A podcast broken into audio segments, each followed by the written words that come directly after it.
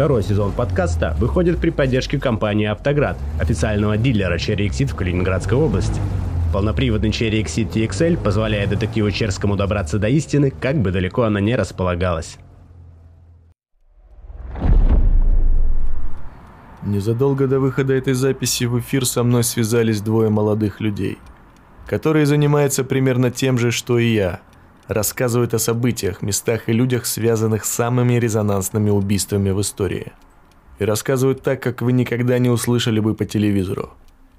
Которые вместе ведут проект с говорящим названием «У холмов есть подкаст». Они живут в разных странах и созваниваются каждую неделю, чтобы записать новый выпуск и поговорить о мрачной стороне человеческой натуры, щедро приправляя свои рассказы интересными фактами и добротным черным юмором. Следующий выпуск появится в открытом доступе 29 апреля. И есть очень большой шанс, что вы там тоже услышите обо мне.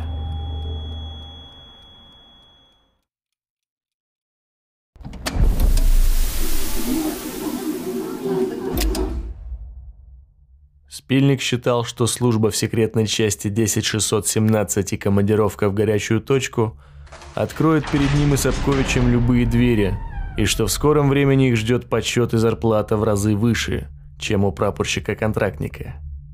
Но не сложилось.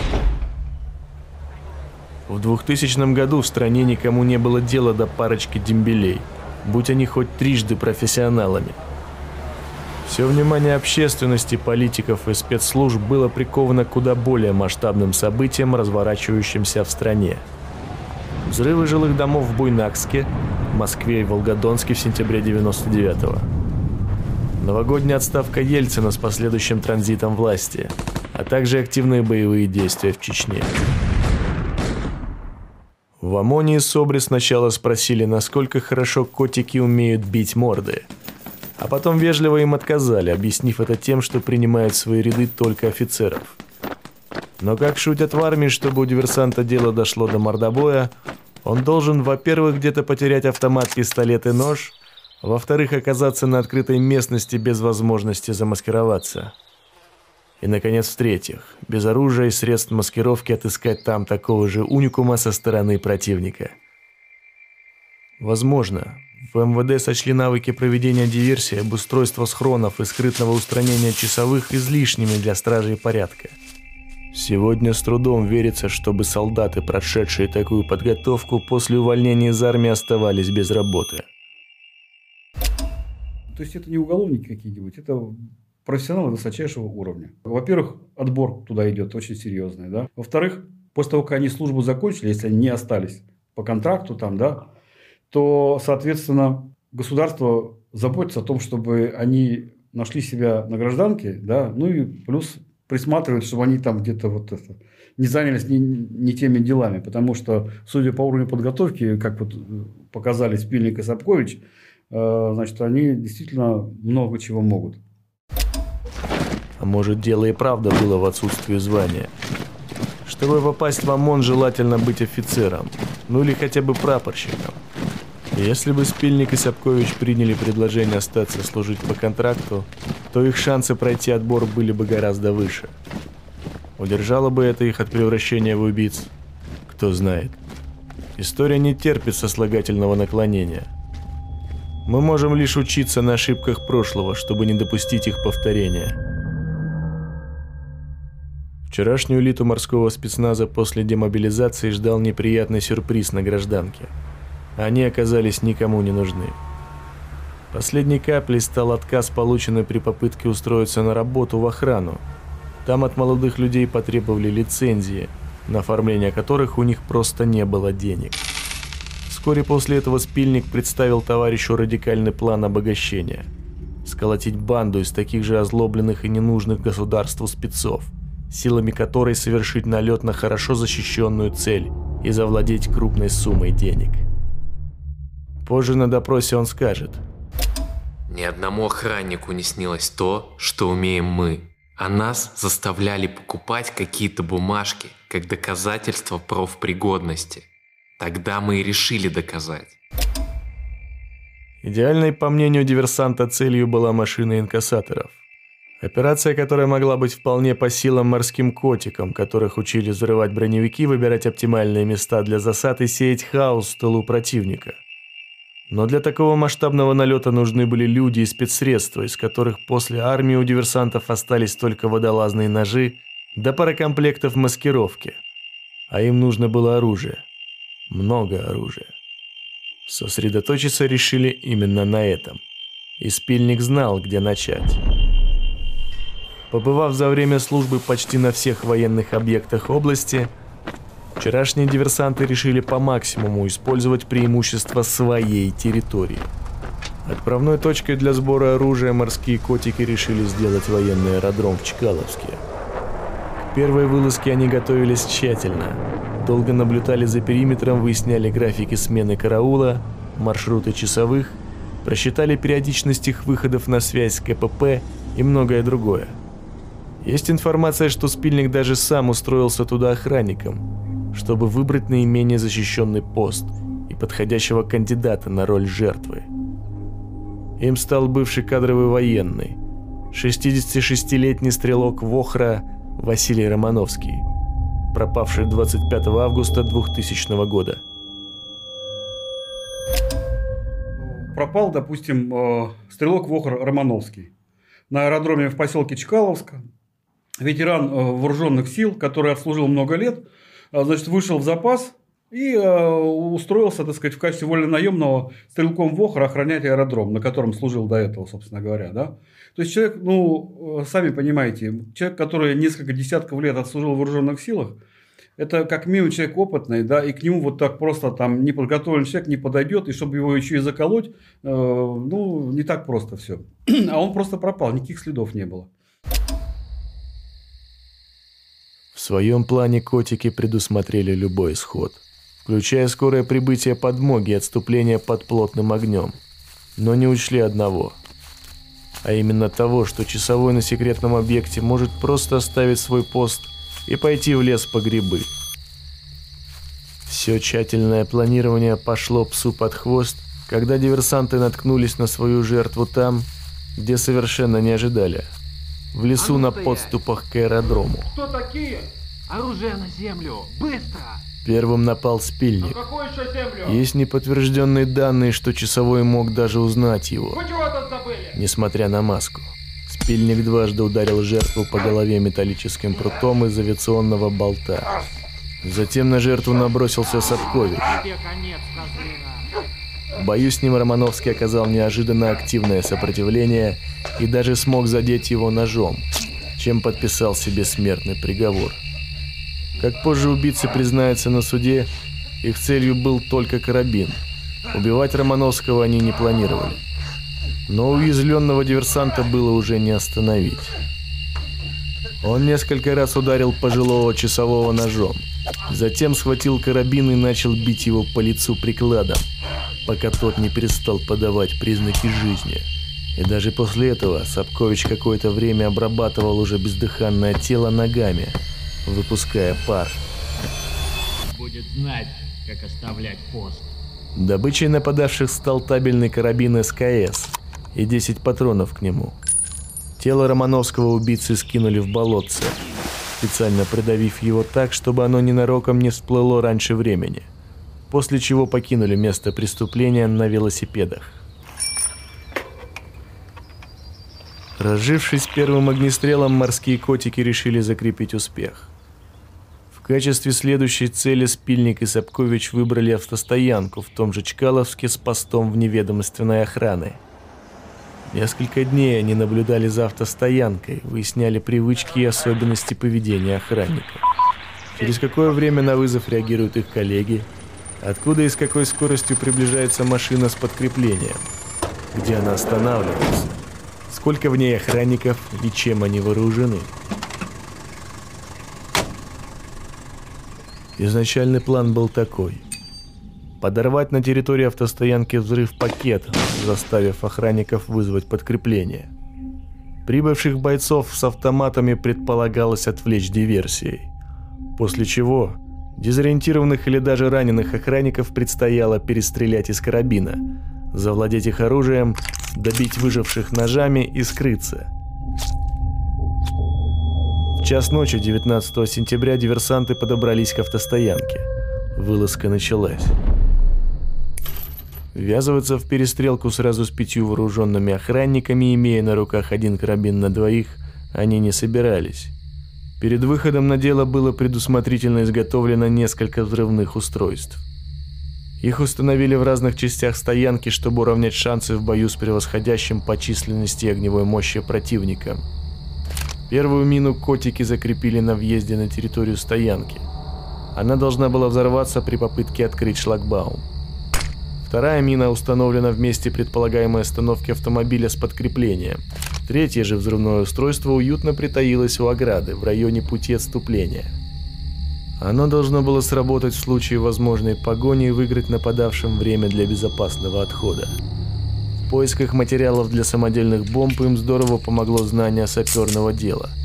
И земля Калининградской области, щедро удобренная снарядами времен Второй мировой. В феврале этого года на одной из многочисленных калининградских улиц обнаружили 100-килограммовую мину, пролежавшую в земле 75 лет. А в 2000 году недостатков такого рода сюрпризах не было вообще. Еще вчера родители ругали детей за то, что они кидают шифер в огонь. А лет 20 назад дети кидали в костер старые патроны с соответствующими последствиями. Но я отвлекся. 4 часа утра Спильник и Сапкович закинули на территорию стоянки взрыв-пакет, в надежде, что охранники позовут подкрепление.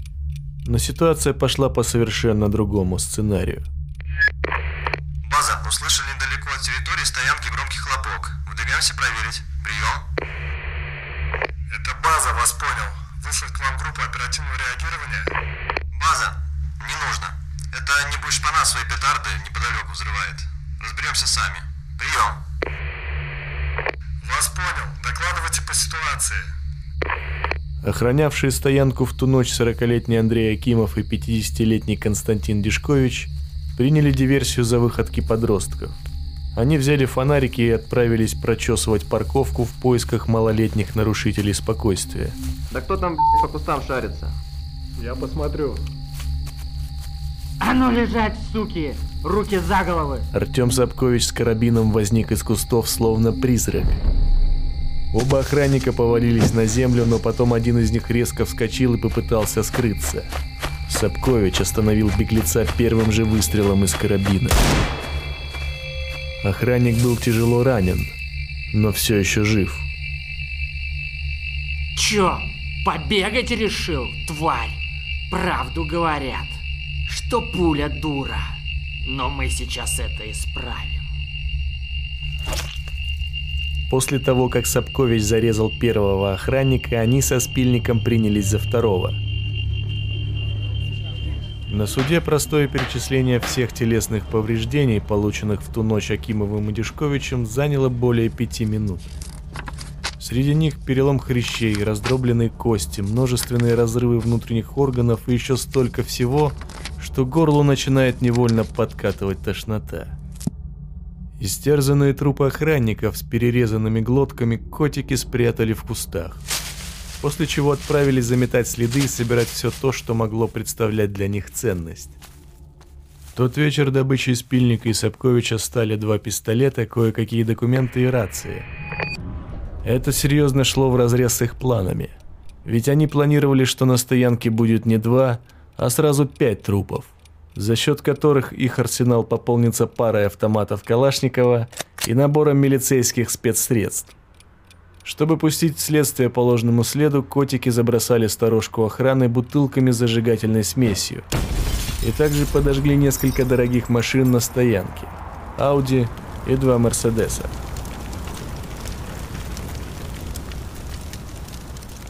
Слушайте эту запись на пустой парковке – Убедитесь, что перед этим заблокировали все двери.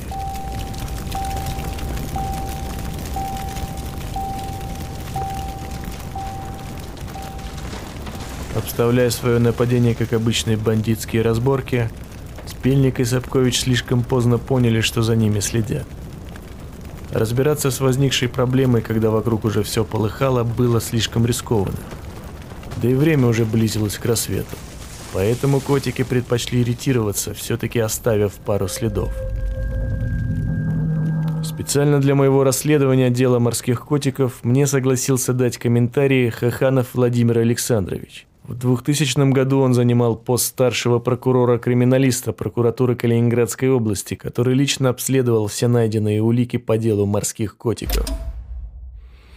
И случайно то же самое, там шлагбаум и где-то метров десяти нашли гильзу. Ну, тогда стали говорить, что это, мол, случайно. Она оказалась там. Вот. Не придали этому большого значения – хотя нас это уже сразу насторожило. Свидетелем, заставшим бандитов на месте преступления, оказался внештатный сотрудник ГИБДД, 37-летний Юрий Борисов, который был соседом спильника по гаражу. Убийцы решили не тянуть с его устранением, опасаясь, что он мог доложить о них в милицию. Вечером 22 сентября, спустя три дня после нападения на автостоянку, Борисов бесследно исчез – Последний раз его видели, когда он выдвигался из областного поселка Коврово в сторону Калининграда. Оказалось, Спильник и Сапкович все это время ждали его у гаража. Поэтому едва вишневая девятка Борисова остановилась у ворот, его судьба была решена. Помимо устранения потенциального свидетеля, добычей нападавших стало 31 тысяча рублей, рация, настроенная на милицейскую волну, пара светоотражающих жилетов и жезлов – которые очень пригодились бы в готовящемся масштабном ограблении. Стали это у Борисова отрабатывать. А его нигде нет. Но э, нашли, стало, за, запросил эти материалы, посмотрел осмотр места происшествия, и там значит, э, была обнаружена пуля калибра 7,62 именно от карабина гильзы вот эти вот, когда отстреливаются, ну, когда стреляют, допустим, если пистолет, то он отстреливается, есть пуля гильзотека, можно установить, из какого именно пистолета были произведены выстрелы. Карабины не отстреливались, поэтому у нас не было ничего. Но гильзы, обнаруженные, значит, э, на складе, где стреляли в полево, вот у нас было уже три гильзы. Одна гильза на автостоянке – тоже была обнаружена. Согласно заключению экспертизы, все они были выстрелены из одного оружия, а именно из карабина СКС. В качестве бонуса за свои хлопоты диверсанты также забрали комплект покрышек, который спильник вскоре после этого обменял на комплект резины для своей машины. Только спустя семь с половиной месяцев оперативники обнаружат тело Борисова в силосной яме – неподалеку от обгоревшего остова его вишневой девятки. Обычно я рекомендую слушать подкаст 105 в хороших наушниках. Но система объемного звука в моем новом авто позволяет как нельзя лучше погрузиться в атмосферу происходящего, просто находясь за рулем. Какой бы пугающей она ни была. Когда мы стали просматривать сводки, то увидели э, такое небольшое сообщение, восприняли его как, ну, в сводке было указано хулиганские действия. Последнюю вылазку в 2000 году диверсанты совершили 9 октября. Их мишенью стала военная часть номер 67877, неподалеку от Ладушкина. Вот, когда приехали, нашли это место, э, Полев этот был жив. У него стреляли три раза. Он нам рассказал, что из кустов вышли двое. Значит, одеты были в камуфляж. И крикнули ему «бросай автомат». Но он автомат не бросил, за бугорок спрятался и стал кричать ему «у меня патроны боевые». Они выстрелили в него три раза и скрылись. Только по чистой случайности первые выстрелы из СКС не убили рядового Полева, который тем вечером находился на посту. Когда начался обстрел, солдату удалось откатиться в укрытие. Поняв, что на звуки выстрелов сейчас сбежится весь личный состав части, диверсанты растворились в ночи. Несмотря на провал операции, время для нападения они выбирали мастерски. Последние минуты перед закатом давали им отличную видимость и возможность безопасно отступить растворившись в сумерках. Поднятые по тревоге солдаты вынуждены были искать следы нападавших уже в полной темноте. Плохую видимость идеально дополняла возможность наткнуться в лесу на заранее приготовленную растяжку, мастерить которой Спильник и Сапкович умели едва ли не лучше, чем завязывать шнурки. Уже когда на место прибыли криминалисты, им удалось отыскать следы, которые в дальнейшем помогут идентифицировать нападавших. На месте происшествия мы с помощью магнитов обнаружили три гильзы от карабина СКС. И самое интересное, в чем они немножко как бы нам помогали, эти э, бандиты, по сути, то, что они на донышке гильзы имеется маркировка. Завод и год выпуска.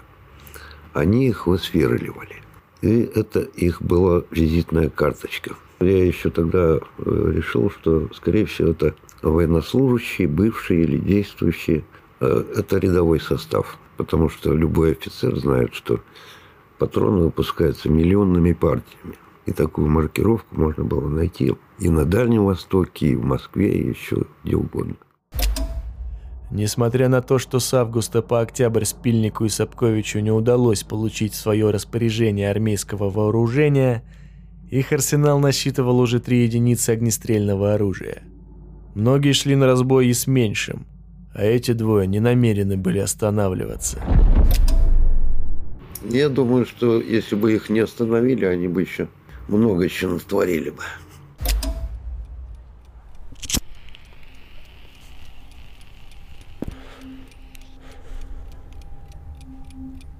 Удастся ли им осуществить задуманное и разбогатеть перед тем, как на их горле сомкнется стальная хватка правосудия – с вами был Константин Черский. Это подкаст 105, и я не прощаюсь. Благодарим за помощь в создании подкаста компанию «Автоград», официального дилера Cherry Exit в Калининградской области. Записаться на тест-драйв вы можете по ссылке в разделе подкаста или на сайте cherryexit39.ru.